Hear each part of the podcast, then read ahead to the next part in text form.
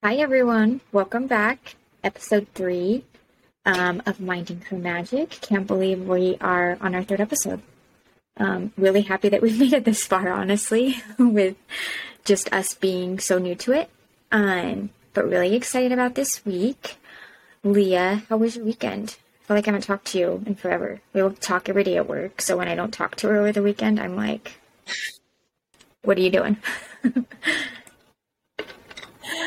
I know it seems so wild when we don't talk over the weekend. I'm like, oh, should I send Holly like a good morning text on on Saturday and Sunday? Uh, my weekend was good. It was really nice. I did my usual spiel as always, teaching yoga. I, if you don't know this about me, I love creating playlists. So I adjusted my playlist. I just realized Macklemore released a new album, like not too, like a week or two ago. So I put some of his tracks in my playlist. Uh, and then yeah, other than that, I hung out with my mom. We did a little clay making. And then to be honest, today I had so many dreams and desires. I was supposed to go to yoga. Uh, we were supposed to go down to South Jersey, but just due to, you know, this silly thing were called like time change. Um, I'm just struggling, and then Nick was feeling a little bit under the weather. So, to be honest, like I haven't done anything at all today. Um, but binge some Netflix. How was your weekend? How was um, your nephew's birthday? Yeah, um, so sorry to hear Nick's under the weather. Hopefully he gets better. But love the relationship you and your mom have. It's so cute. Um, but yeah, this weekend was really fun. We went on, so yesterday we went to my nephew's ninth birthday. Um, he went to like this Ninja Warrior gym, um, and he's obsessed with Fortnite. So I got him like all things Fortnite. He's so cute, um, but can't believe he's nine. He, I swear, it was just like yesterday. He was three, and he was calling me his Lala because he couldn't say Holly. Um, but love him. And then after his party, we went to dinner with them. Um, at Bonsai. I don't know if you've ever heard of it. I don't know if it's a Utah thing, but it's like a Japanese hibachi house. They like make the food in front of you. Um, that was really fun. And then after that, we came home and we like took care of the dogs, fed them and whatnot. And then we went to Wendover with my dad and his friends and his wife. So that was fun. It was like we didn't get home till like one, and today was rough. I'm like setting the clocks back or forward, whatever the hell we're doing this time. Um, it's all confusing. I wish we didn't do it. I'm just like, please just let us stick to one time. Um, but yeah, hopefully that means the weather's going to be warmer. Overall, my weekend is good. Busy, but really fun. Also started on my bench um, in front of my windows downstairs. I went, went and bought all the stuff today to build, like, make the cushion. So I think after this, I'm going to build that. Um, we'll see how much motivation I have, though. So, but yeah, Really fun. You are so talented. Like, well, one, glad it was so fun, but also the fact that you're like, oh, it's Sunday. I'm gonna build some benches after I record a podcast. Like, uh, I I could never. Um, you could. You could. I I really do appreciate your faith in me. You have to uh, once you build the benches, you have to like share a photo on our Instagram so we can show people. Yeah, I will. Also, like the there's like the three big windows in the front and then to the side there's another big window and i'm doing like a cute little like i'm gonna have a chair and a tiny little like side table next to it and i'm like really excited to just drink my coffee in that chair and look out this big window. Um but yeah i'll send you pictures. You know like you know when you have this vision I, in your head? I really hope it turns out like that yeah. but i'm nervous it's not going to I mean, listen, worst case scenario, if it doesn't, you you just reassess, you know? Like you True. you just reassess. That's all. That's what Pinterest is for. yes. That that was like an intentional plug. Yes, it is. No, not really.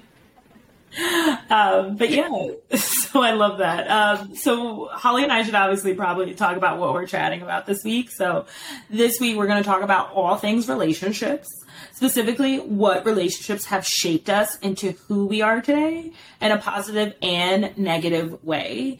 Uh, do want to just give a trigger warning throughout this episode. We will be talking about um, some very like sensitive issues.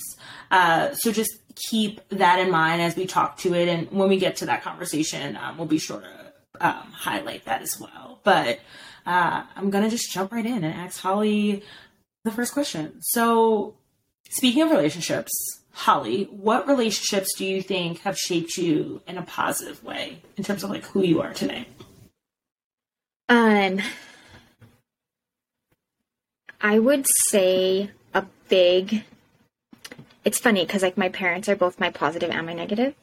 Um, but my parents and my grandparents definitely. Um, I think like being younger and having those influences in your life help shape you who you are today. Obviously, um, and we talk about this more into this episode, but as you grow, you learn and all of that stuff, therapy and whatnot. But I would say my parents and my grandparents, and I know I've talked about like falling out with my mom and stuff, but in a positive light, um, I seen like the type of person I don't want to be. And same with my dad. You know, like me and my dad have a great relationship now, but when I was younger, I didn't see my dad. Um, and I'm not going to speak on like topics as to why, uh, just uh, out of respect for my dad. But um, it really that's where my abandonment issues come from. Both both sides of the parents. That's where my hard headedness comes from, especially my dad. My dad is so stubborn. Um, but it helped me form into the woman I am today. Um, it helped me fight. It helped me my drive. It helped me get to where I want to be. I didn't grow up with money. I didn't grow up having things handed to me. I worked my ass off for everything that I have, and I and to me that's positive. Um, to me that you know I am where I am because of learning all of those things.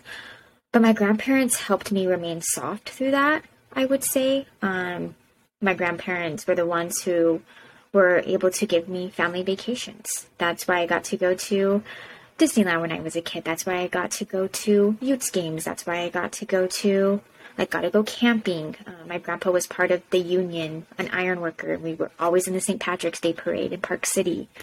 Uh, memories like that that keep me a wholesome kid who helped me have a uh, really fun childhood.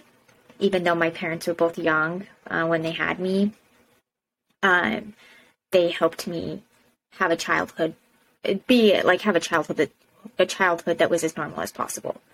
Um, because they all knew, you know, the circumstances of what me, my little brother, and my half little sister, although I will never address her as like, hey, this is my half sister. Um, but they helped, you know, make sure we had as normal normal of a childhood as possible. Thank God for them every day. Um, love them. Um, and they helped keep me keep me soft.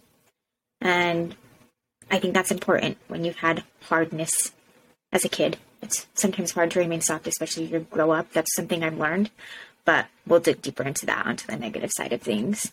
um, I, I mean, I could go deeper, but I could go on for hours about those things. Um, I'm interested into who helped shape you in a positive light, Leah. Well, thanks. Well, first, I just want to call out the fact that I love that you give great accolade accolades. Kudos. We're gonna say kudos because let's be real. Give good kudos to like your parents on like where they were, but also the fact that your grandparents really helped make your life so normal. Um, I really love that, especially when you talk about things like the St. Patrick's Day parade and you know, how they took you on vacation. Grandparents truly are the best, in my opinion, is just like general gems. But to your point on who helped shape my life in a positive way. So, as I talked about last week, my mom was a big factor. She, I am the youngest of two, so she did a really good job at just making sure I felt seen.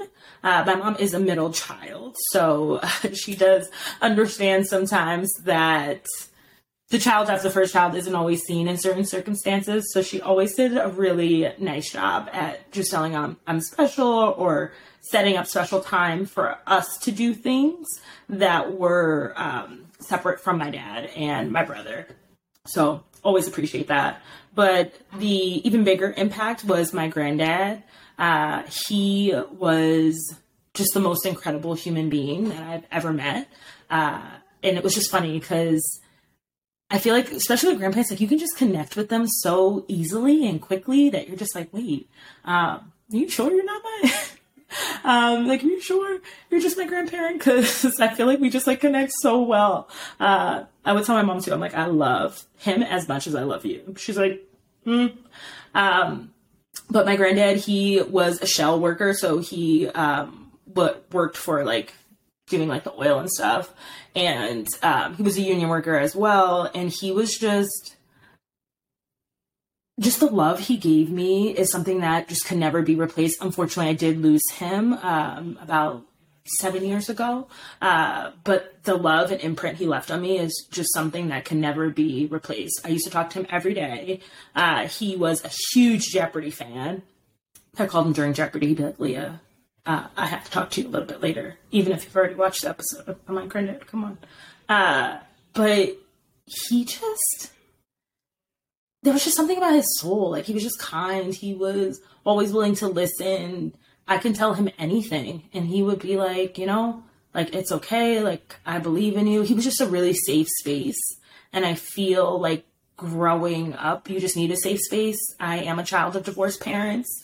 Um, so a lot of my personality trait, I always tell people I, um, you know, give like old man vibes in the sense of like I like to stay home, watch my shows, you know, like that kind of thing. And I get that from my granddad. Other people that gave me positive light, I will say, is uh, my college track team.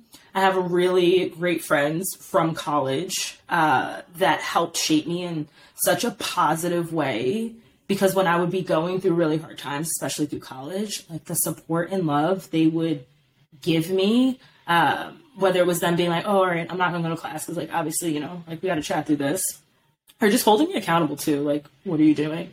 Uh, yeah, like my friends Evelyn and and Nikki, just from college, they are phenomenal people, and I'm still friends with them today, and they just help me be better and help also help me want to be better too. Um, but yeah, I'm really I'm with you, Holly. I feel like grandparents definitely help shape you, shape you, but for me too, it was like grandparents, my mom, as well as um, my college friends. Um, but yeah, I know I said a lot. I just, oh, I love my granddad so much. I love that. Yeah, I love that. First off, so sorry you lost your granddad. Um, he sounds like the sweetest soul, and I'm sure he's so proud of you. Like, obviously. You're great. Um, and love that you still have your college friends. That's so cute. I love hearing stories of how, like, people stay in close contact after college. Um, I know a few of my friends still. Uh, we don't get together as often as I would like, but I know that they're doing well and they have their cute little families. And, you know, we check in on each other here and there, which is which is nice. But love hearing that. Thanks. Yeah, I mean, like I said, I try. To your point, like everyone is in a different stage of their life. I will also say I'm one of those people. I uh, love the concept of college, not in terms of going to class and writing papers. Hear me out. But I loved having all my friends in one place.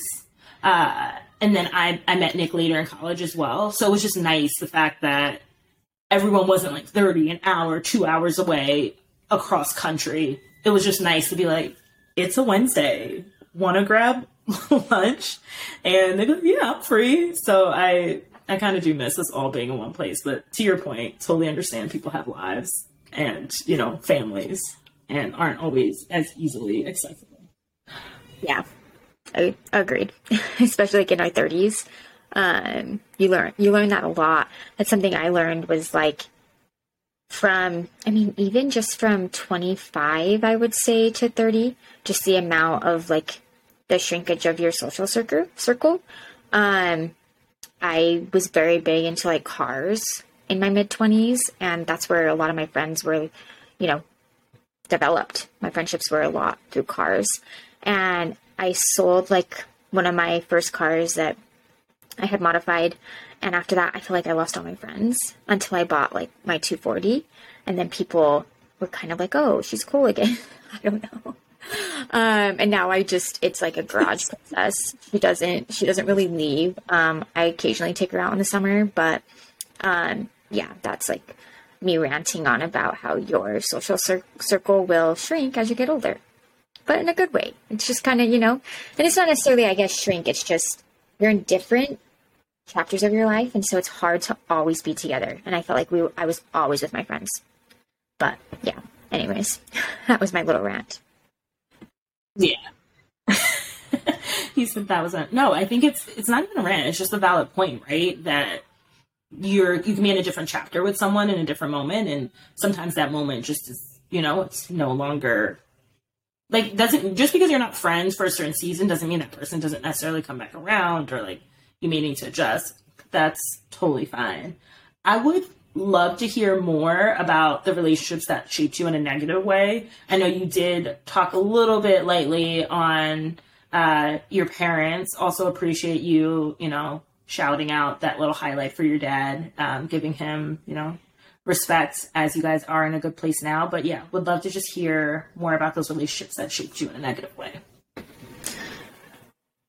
Yeah. Um, so again, my parents are a big one up for this too. Um, grew up in a broken home. I was, I don't even know what age I was, maybe five, younger possibly, when my parents split.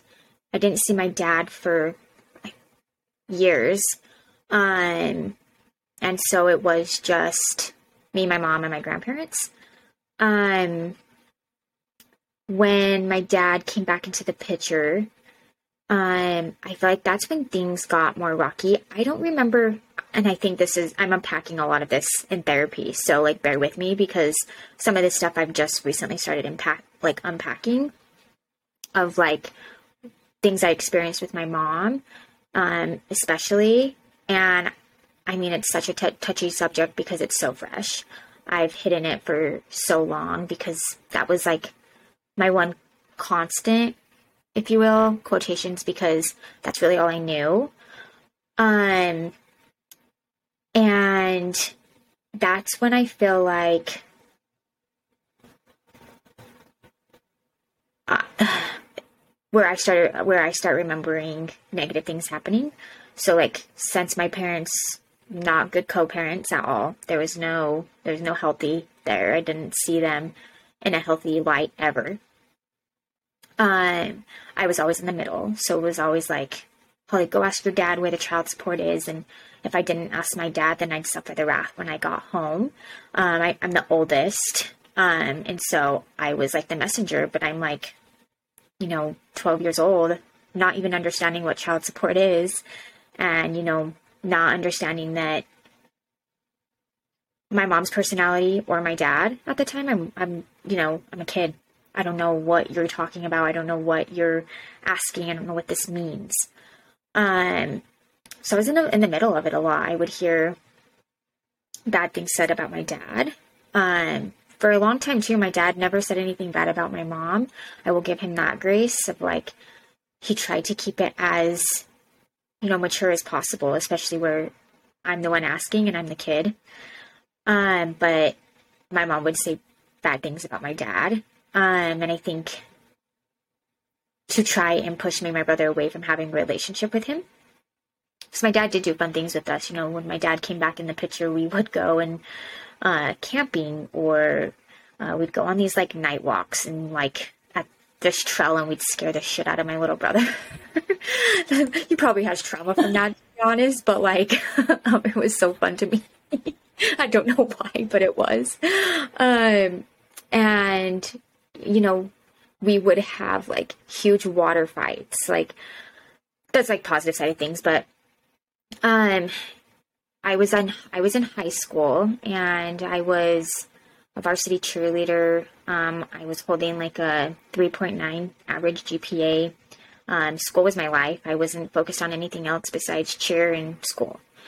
Um, and this is where like I my me and my mom fell out. I feel like, um, and I'm not sure why. I think the more I'm, I'm unpacking and I'm talking to my therapist, it's more of I think my mom, you know, she got pregnant in high school, and so she may take that out on me as I was being successful and I wasn't into the same thing she was. I wasn't out, you know, doing things that could lead to her getting like getting pregnant. Um, and so my senior year in high school, I remember getting kicked out from her house and I couch surfed around on other cheerleaders' couches while, you know, going to practice at 6 a.m. and sometimes having two a days. Um, going to school and still holding my grades and then bouncing around from my grandparents' houses and then eventually moving up to my dad's. But he was in West Haven, which is about an hour plus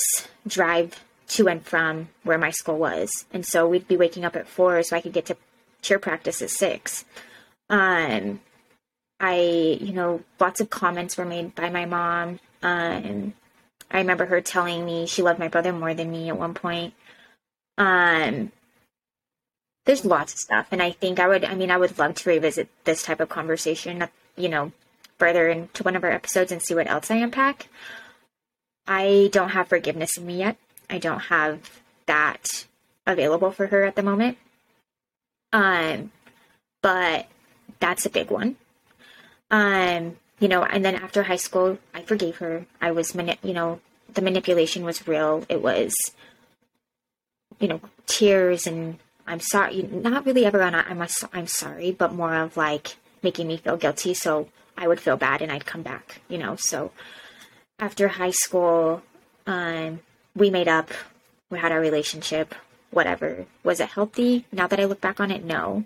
Um, but I go to college and then this is the one that probably shaped me the most was meeting my first serious boyfriend.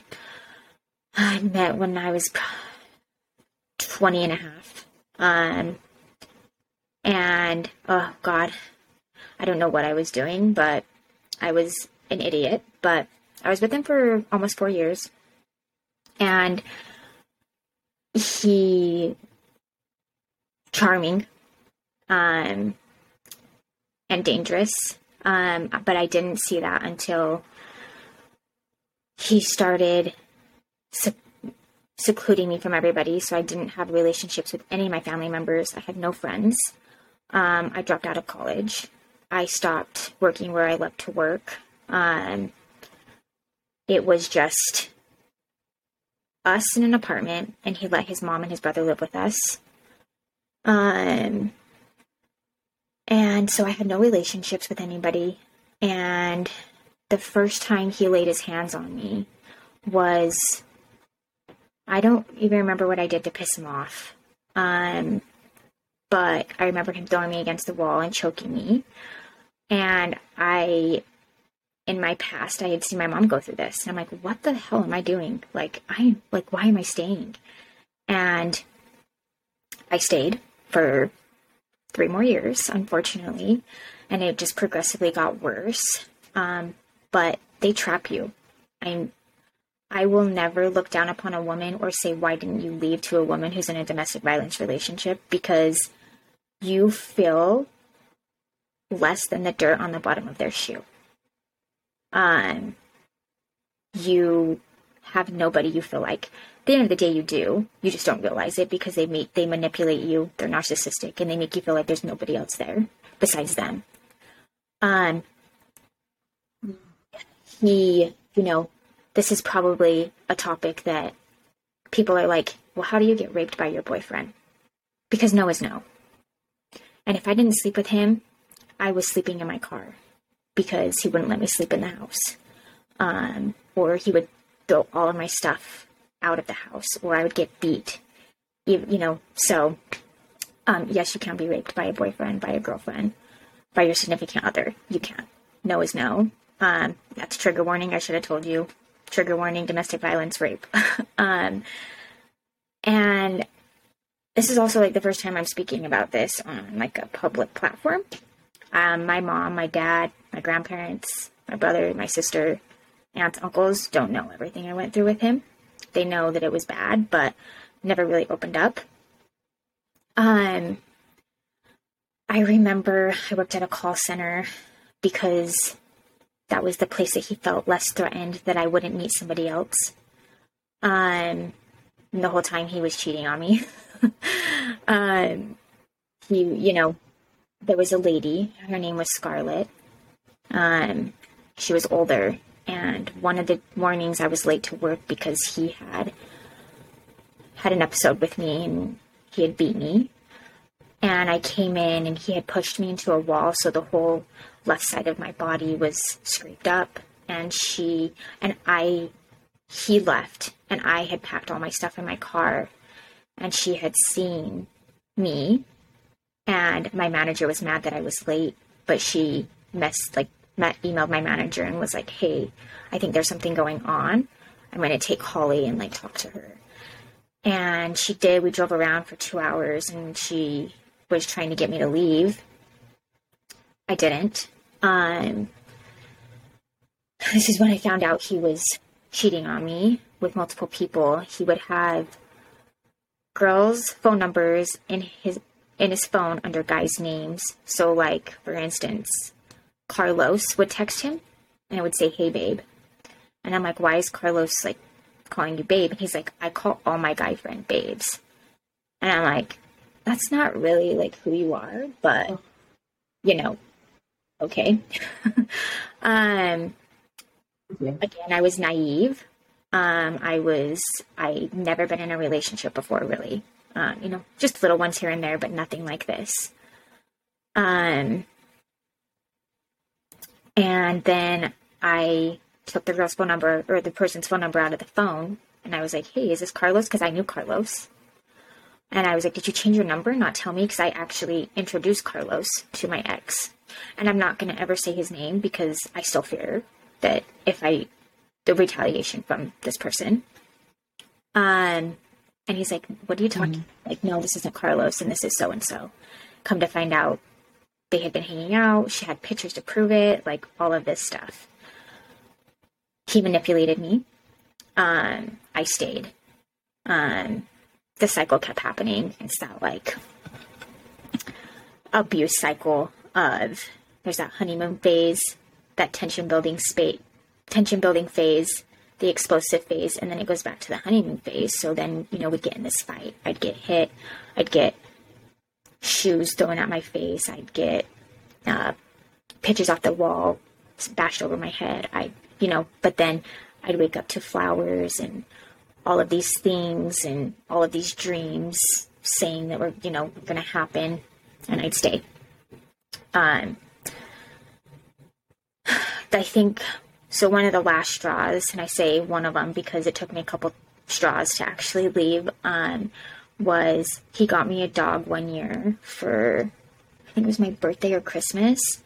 And she was the cutest little black Pomeranian. Her name was Zoe. And I was at work. And at this point, he had stopped working. He got like all of his stuff repoed, complete loser. Um, I was the one working. And um, he calls me. He's like, I think your dog's dying. And I'm like, what are you talking about? Like, I'm at work. Like, um, I'm like, he's like, she's not moving and she like won't eat or drink and she just won't, won't move.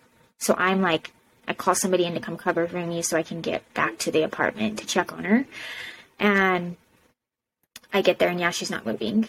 Um, I rush her to the vet. And at this point, I'm not financially smart. I'm in this situation where I'm having to take care of two people and everything else. And, you know, so taking a dog to the vet is like, it's expensive and trying to afford that, you know, and everything. Um, well, the vet said that she may have, somebody may have given her something or she got into something.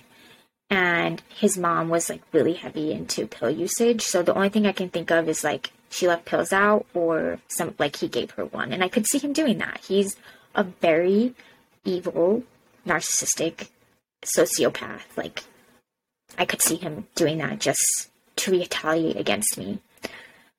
Um, they gave her fluids and everything, and um, she survived. Um, however, I mean, she didn't live as long as she should have. She only lived to see seven, and it was due to her kidneys, like organ failure. And so I always wonder and question, like, is it because of that? You know what I mean? So that was one. And then I actually moved out and I moved back home. And we, but we were still seeing each other. We were still together. And I went over to his house one day. Um, and it was night. And I remember his friend being there who was supposed to be my friend too. And I left. I went home and I was like falling asleep. He's like, Oh, you should just go home. And I'm like, Okay, yeah, I'm just going to go home, you know? And come to find out, this bastard went hung out with a 17 year old. We're 24 at this time. And um, when I found out about it, this was the last straw for me. I was done at that point. But I did ask him, I said, why her? He's like, I wanted to see what, what her name was about. And I'm like, cool. So that's when I was done. Um, he would show up at my house with like gifts and shit he'd be like watching for me to like leave for the gym or for school because I got back in school. I was like starting to take care of myself again, and he would like pull up and like throw a bag at me with stuff in it with like notes and shit. And I'm just like, bro. Um, I played Xbox quite a bit at this point, and he would like make fake gamer tags and try and talk to me on there and stuff like that. But honestly, um, I think for the most part, I was able to cut him out of my life. I would, um, people respected that, like, knew what was going on. His friends seen him hit me. They never stepped in. Do I hold that against them? No. I'm like, that's nobody's responsibility. Do I sometimes wish somebody would have stepped in? Would it have prevented a couple fat lips or black eyes? Probably. but, um, I don't hold it against them. Some of them, you know, still for the long longest time we chatted and would they wanted nothing but the best for me. Um, but three month, th- three to six months after we I was done, I ended things. Um, his friend came into the store I was working at, and he's like, "Did you hear about so and so?" And I'm like, "No, like I don't, I don't have anything to do with him." Um, and he's like, You know, he has a two year old child, right? And I'm like, What? So he had a kid while we were together. Um, had no idea about. that obviously he wasn't taken care of. Um, and he knew about. So, yeah, I mean, there's so much more I could go into, but that is the one that shaped me into who I am today. That is that is the one that I know I can get through anything and everything and make it out on top because I didn't think I would. I mean, I was so heartbroken and distraught. Like, I don't, I don't know how I picked myself up off the floor after crying for days and days, and like went to work and school and did good. You know what I mean? Um, dark a little bit, yeah. Um, a lot, yeah. Um, group therapy, if and nobody has gone to group therapy, that is what helped me cope with that relationship. Um, I struggled for a long time. I sometimes still struggle um, with triggers of what he used to do.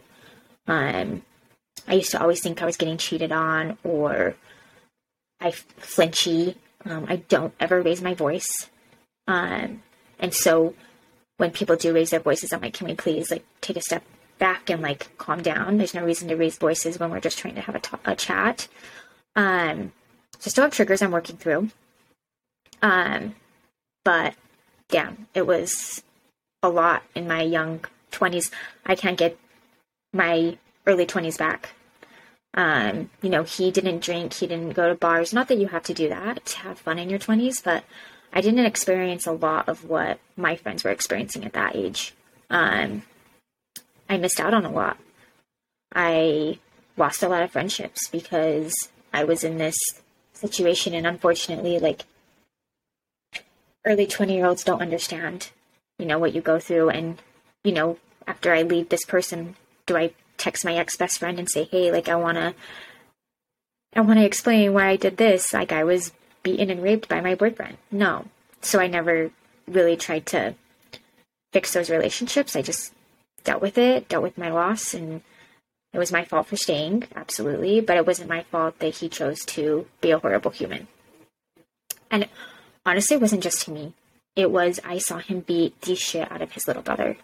I would try, you know, I would try and get in the middle, so at least I suffered and not his little brother. Um, but I would get hurt just as bad. You know what I mean?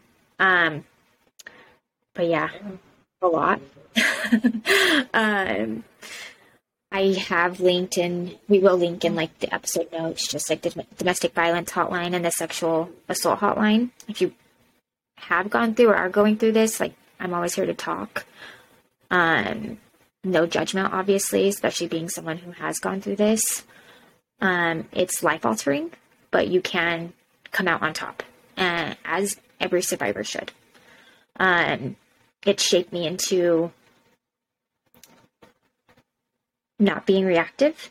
It shaped me into understanding that if I'm being bullied or I'm being talked poorly about, um, I I have to understand that they might be going through something and they're projecting, and that's okay. Um, I'm not going to step down to that level and react in that way. I hope for nothing but the best for those people. Um, so yes, it was a neg- it negatively impacted me, and I felt like nothing, and I still struggle with that. Um, it hindered my growth in my early 20s, but it's also shaped me into the woman I am today in a positive light. So yeah.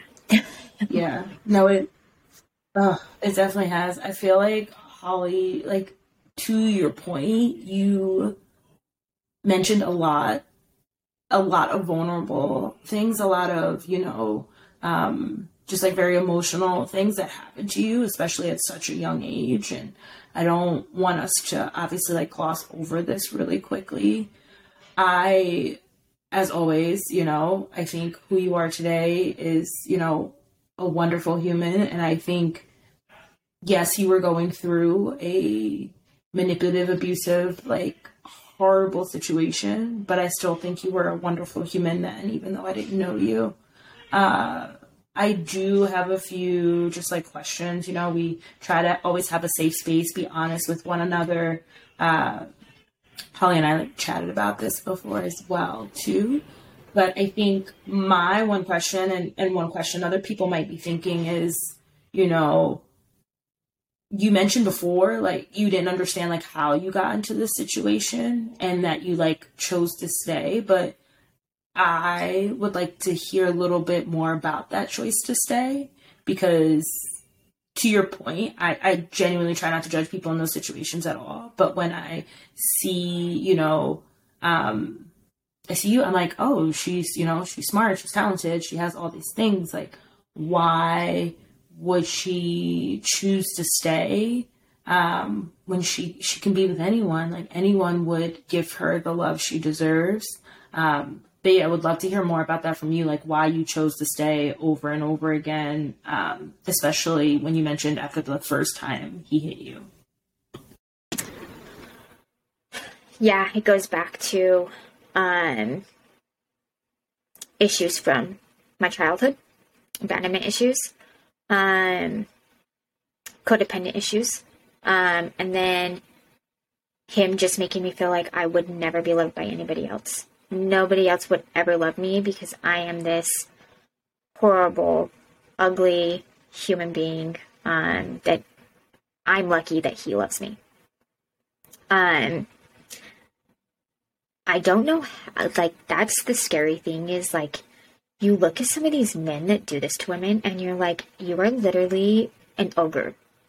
How do you, like, how do these women like act like see you know anything in them? And i think the charm in the beginning is what makes you see the good. And then they know what they're doing and they from the start they break you down piece by piece until you literally have nothing left of yourself. Um and that's why I, I he's a sociopath um he's narcissistic uh, I still think to this day like what was the what was the word that he said that made me stay? I don't I can't remember. I don't I don't even, I mean, I haven't unpacked that yet, which is so crazy because it's been years. Um, I just felt like nothing. You know, I, you know, my, I felt like my parents didn't love me. So then I was like, yeah, if my parents don't love me, nobody's going to love me. So I've got to stay with him if I ever want to be loved by somebody. And so I stayed until I realized he was completely wrong and I had all these people who do love me. Um, yeah, I I don't think there's one right answer for women, men who go through this.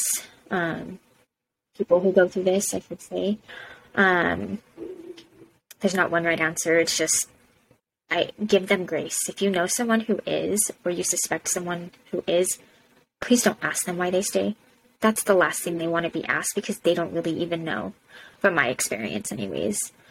Um, you don't. You you ask yourself every day, why am I staying? And you don't even have an answer besides, I want to be loved. And he says no one's going to love me, and he's right, right? Does that give you a little bit more clarity into that situation? No, it, it does. And it also just brings up a, a follow up question, too, right? Because you you highlighted and shared your, you know, um, domestic violence situation, your abuse situation, which uh, I really do have so much empathy towards you because uh, that is a very difficult thing to not only discuss publicly, but just to, you know, go through every day still. Um, you also talked a little bit about that, like, no is no in, in that rape situation as well. So I guess my last question for you about this um, is that how do you support your friends or family members that have gone through like a similar situation? Um, how do you support them through that that violence? Uh, knowing to your point, you know, you may not always be able to get them to get away from a person like this. Like, how can someone like me or, or just someone listening offer that support to someone they really love and care about, but they're, the person's not trying to leave their abuser? Yeah, great question. Um, so my degree is social work, uh, for those who don't know. And something I learned in there is to be there for them. Don't push them. Pushing them is going to actually make them push away from you. Um, and do your research on different tools, resources that are out there. There are a lot of different resources that people don't know about. Um, and that's that's the biggest thing you know, luckily for me, I did not have a child with him. When I left, it was just me and my dog. So that's you know that's all I had to worry about. Um, but there are some women, men, people out there that have to find a completely new home. They have to find a uh, a shelter. They have to find income. They have to change their names. They have to do all of this. Um, help them find those resources, or just let them know that like, hey, here's this. Um, you know, funny because my boyfriend's going to school to be a barber, and we were talking a little bit about this and um, signs to look for. It's like what to pay attention to if you suspect someone is going through abuse, um, bruises on their head, like stuff like that. And they want them to be knowledgeable on resources too. Um, you know, that's the biggest thing I can say because the end of the day, they have to want to leave. That was like me. Um, you know, I would hear from family and they'd be like, just leave, just leave. And it's like, it's not, I can't. I could, but I, I can't. I feel like I can't leave. I'm, I'm stuck here. Part of it's scared for your life. The second part is you, like I said, you, you feel like you will never have somebody. Um, so just help them find resources because that, you know, that could just be what it is or just be there for them um, not in a way of pushing them to leave or pushing them to talk, but genuinely just be there for them as a friend, as a uh, supporter, as a ally.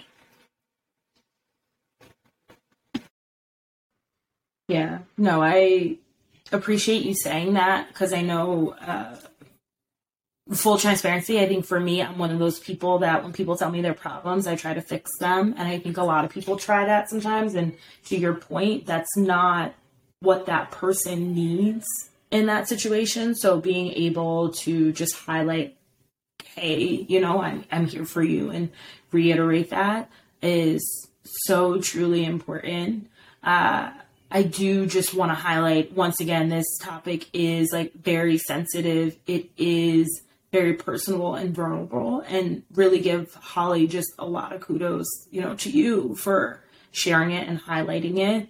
It is a topic, full transparency, that like I need to do more research on myself just to make sure that I am offering that support to other people and giving them that support they need. But you know, Holly, every day that you continue to just choose yourself, I I really do give you credit. Um, and like I said, I didn't know you during that relationship time, but I know you were doing like what you had to for the situation you were in. Um, so yeah, really appreciate you just like sharing all of that. You know, I appreciate you. Thanks for asking the question of like how can you support? Uh, that's important. Support's always always important in those situations. Um, but enough about me. what relationships do you think shaped you in a negative way?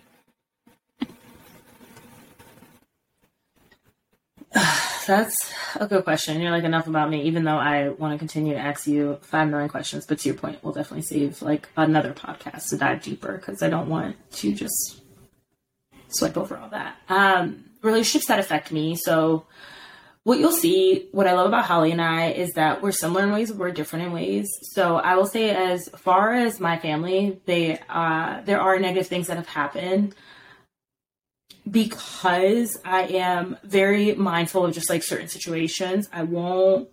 I'm not in a place to like discuss all those details. I will say the place where I am to discuss that is in terms of a negative relationship. It was my dad. I do come from divorced parents. Uh, I was really close to my dad for a very long time. We stopped talking. Um, well, not stop talking. It's like the relationship started to get really funny as I got older. It was more of like a every time there's a celebration, we'll talk. You know, like a happy Valentine's Day. It's your birthday. Happy birthday, vice versa. And as I got older, I I wanted more. Like I wanted us to like have an actual conversation. I didn't want to be just a person who only talked on holidays. I wanted to talk to my dad all the time. Uh, I will say that I got some good things from my dad in terms of love of music. Like we loved John Mayer. Like he was the person who introduced me to John Mayer. Like loved him from a very young age and just all different types of music.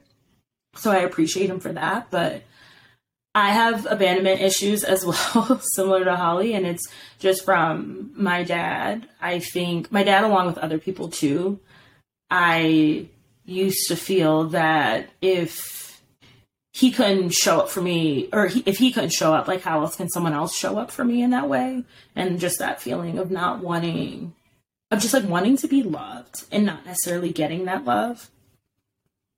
So, in terms of that relationship, like it's um, I haven't talked to my dad or spoken to him in uh, about six years. I made the choice to say that like I wanted more from this relationship, uh, and he's human too, right? He made the choice to say um, he didn't, uh, and I think for me it was like a really big deal because I'm not a firm believer in cutting people off. I mean, some people might listen to this like, Leah, you cut me off. We haven't talked in years. Okay, that's different. Um, I'm saying in terms of like your parents, like I, that was like a very hard choice. But I realized every time we would chat, it would release a trigger in me. Um, a trigger of sadness, a trigger of depression, just a trigger that made me feel really uneasy. Uh, and thankfully, I married someone and I was a partner with Nick before we got married for like six years. And I he got to see some more of the like just like the details of everything. Um, but I was with someone that was like, if a man wants to do something, he will do it. So no, like you know, like if he wants to do something, he'll do it. If he want to show up for you, he'll do it. Um, and that was before he was even my husband saying that. Like if they want to do it, they'll do it. Um, so yeah, we don't talk. Uh, sometimes it's sad. Like sometimes I'll get people that'll be like, "Oh, like you haven't talked to your dad in so long. That must be sad." Like, yeah, bro, it is. like, but I also have so much love that like counteract right. Like sometimes people say stuff and you're like, yeah, it is sad. Um, you know, you're like, well, thanks for reminding me about that. Like I wasn't didn't tuck that away in my mind. Uh, so yeah, that really impacted me negatively. And then I would say a lot of my like friendships when I was younger impacted me negatively as well. I think because I didn't have some consistency at home, I looked for a lot of that consistency in relationship and friends when I was like growing up. And I think I obviously wasn't always the best person. I had a lot of things going at home that uh, even people who felt like they were really close to me just didn't know about because I have always been very good at just like masking what I'm going through.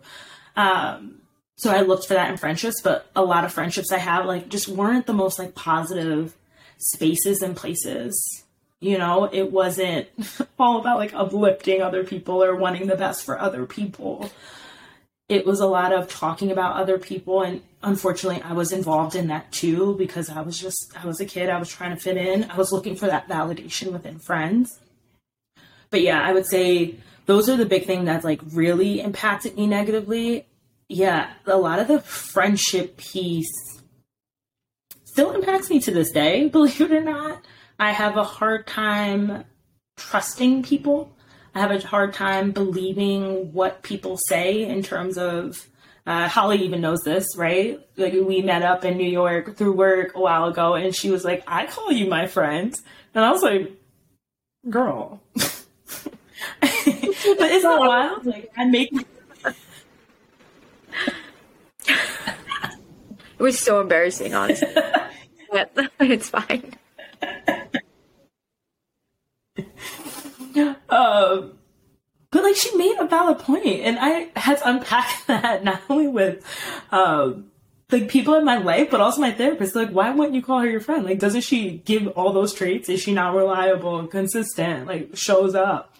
But because I've been hurt, and because people who said they would show up didn't, or just you know um, we just had issues. It's uh, I don't always believe people when they say want to show up, and I'm sure that goes back to my dad too. But I don't I don't always believe people. Um, but yeah, similar to Holly, I go to therapy as well. I have been in therapy for a while. Um, I went to therapy back in college when some of my family triggers were impacting my study. Uh, I did group therapy, similar to Holly as well. And then came back around to therapy um, before Nick and I got married. We did like the premarital therapy, and I did individual therapy too. And then I went back to therapy right before the pandemic. Um, and then now I have like a, a new therapist, but I'm very, I try to be like very self aware of the the triggers I have. Um, the emotions I experience. I'm a very like hypersensitive person. I love deeply, I feel deeply, and I'm so proud of that.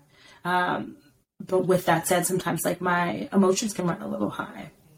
Uh, and sometimes I can, yeah, just get like easily offended and then rightfully offended. But yeah.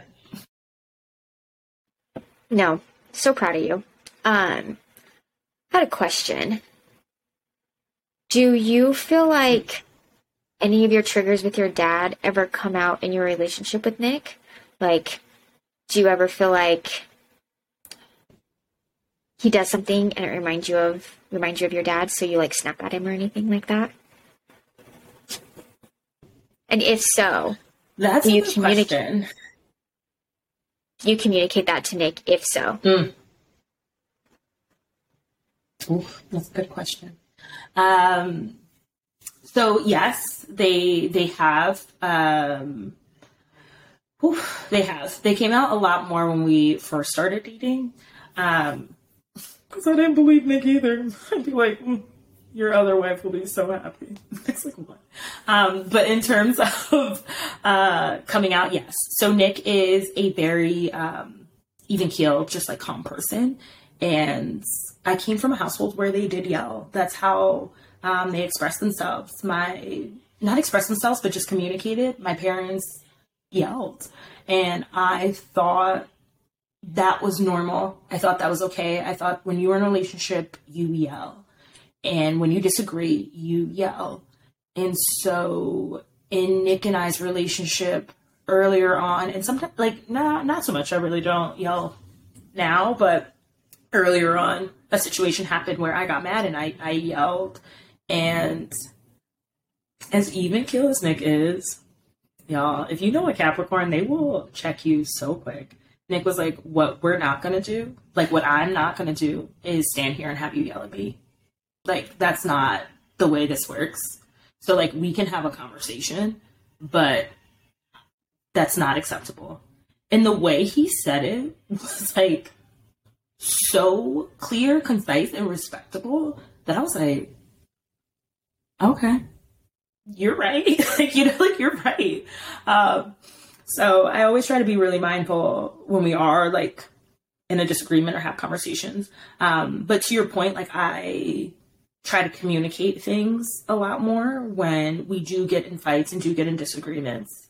I but I've also asked Nick to understand like sometimes I need space, right? Because I come from or I've experienced an explosive environment before that when I'm mad or I'm tri- triggered, just give me a moment.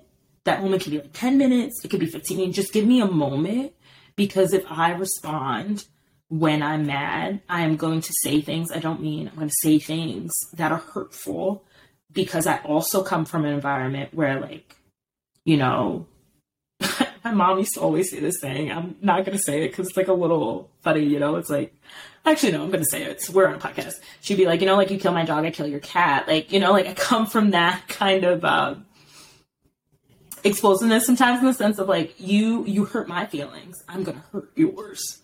Um, so I've learned to try to communicate that. Obviously, I'm human. I still sometimes mess up a lot, but Nick is gracious. We both are gracious to one another. Um, but yeah, even in my relationships prior to Nick, uh, I I would say some pretty hurtful things, not just to like relationships, but even friends. It was really just that like, you hurt me, I'm gonna hurt you back, and not communicate that.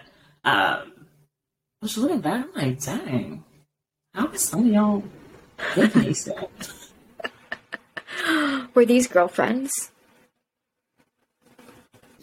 Uh, yes. Some were some were friends, and then I'm trying to think back to like even people I'm not one of those people who were like in a lot of relationships. Um, had a lot of situationships.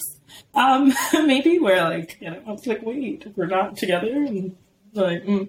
um, but yeah, there were like girlfriends, and then yeah, I had like relationships where or situationships were the same thing. Like my yeah. feelings would get hurt, and then I would explode. Like, ugh, nobody yeah. wanted you anyway. Like, you know. Yeah. Not yeah. I just feel like sometimes girls can be so mean too. So like having to I don't yeah. The I mean, just the growth that I've seen in myself too, kind of like you're saying, like I used to be the same way of like mm, you hurt me, I'm gonna hurt you, but trying not to do that anymore. Um, so I praise that. I think that that's great self awareness. I think we, I think all humans are guilty of that. Someone hurts you, you want to come back at them, you know, you want to be petty. Um, so I give you a lot of praise you can recognize that um, and hold yourself accountable. I, you know, kind of jumps into my next question for you like, how do you work through your triggers from your, you know, negatively shaping uh, relationships? That is another just like really deep question because my triggers um, have been a part of me, like right for for a while.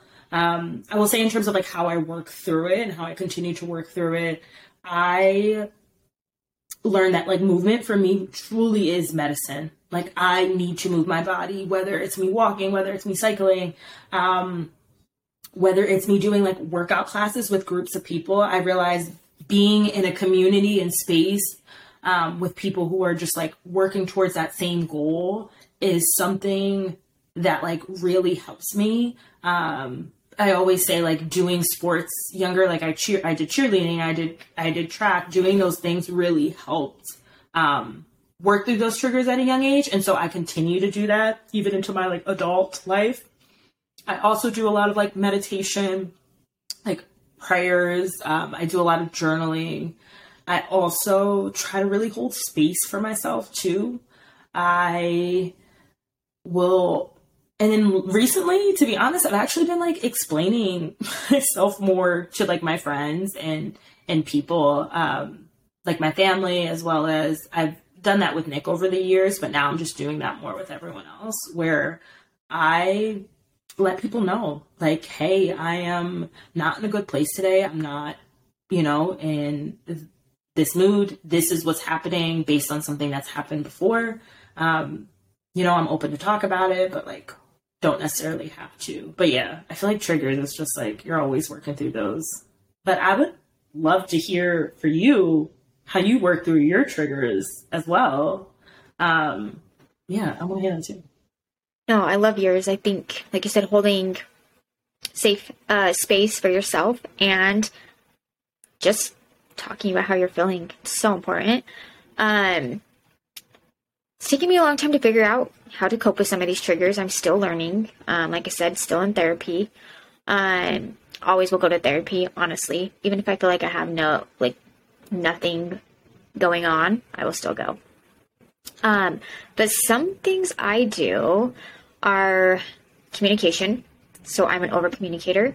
Um, and especially in like my most recent relationships, whether that is like with my current boyfriend or you know my dad where we have a we are working on a relationship and stuff like that over communicate let them know how i'm feeling and i'll hear out how they're feeling so that we can make sure we're on the same page with everything um and boundary setting oh my gosh that has been life changing for me boundaries are so important i had none um up until the age of 27, 28, I would say. That's when I started realizing what boundaries are. Um, my family members walked all over them. Uh, my significant others walked all over them. My significant others' parents walked all over them, thinking they can say things to me that they aren't allowed to say, treating me in certain ways. Um, those are my top two for right, like right now, that are very important on how to handle my triggers. I love that. We need to do an episode on boundaries because I feel like that yeah. could be for real. I would love to also like have a guy speak on these things because I feel like men and women, guys go through this shit too, you know. But we're two women; we don't have that perspective. Um, I would, I think that would be cool if we each could find some guy to come in and talk about boundary setting from a uh, like man's point of view. I think that would be cool. Take that as a note.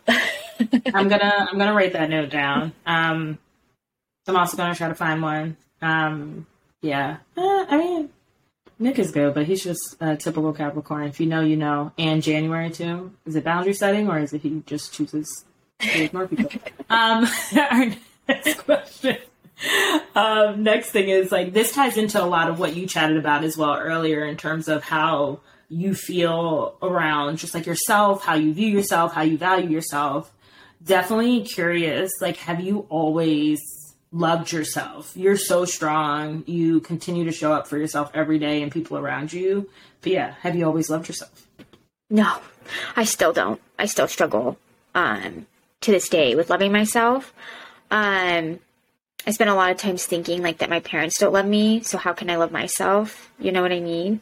Um, and then being in that abusive narcissistic relationship that sent me back even further. That was definitely my lowest point. Done a lot of self work to get where I'm at.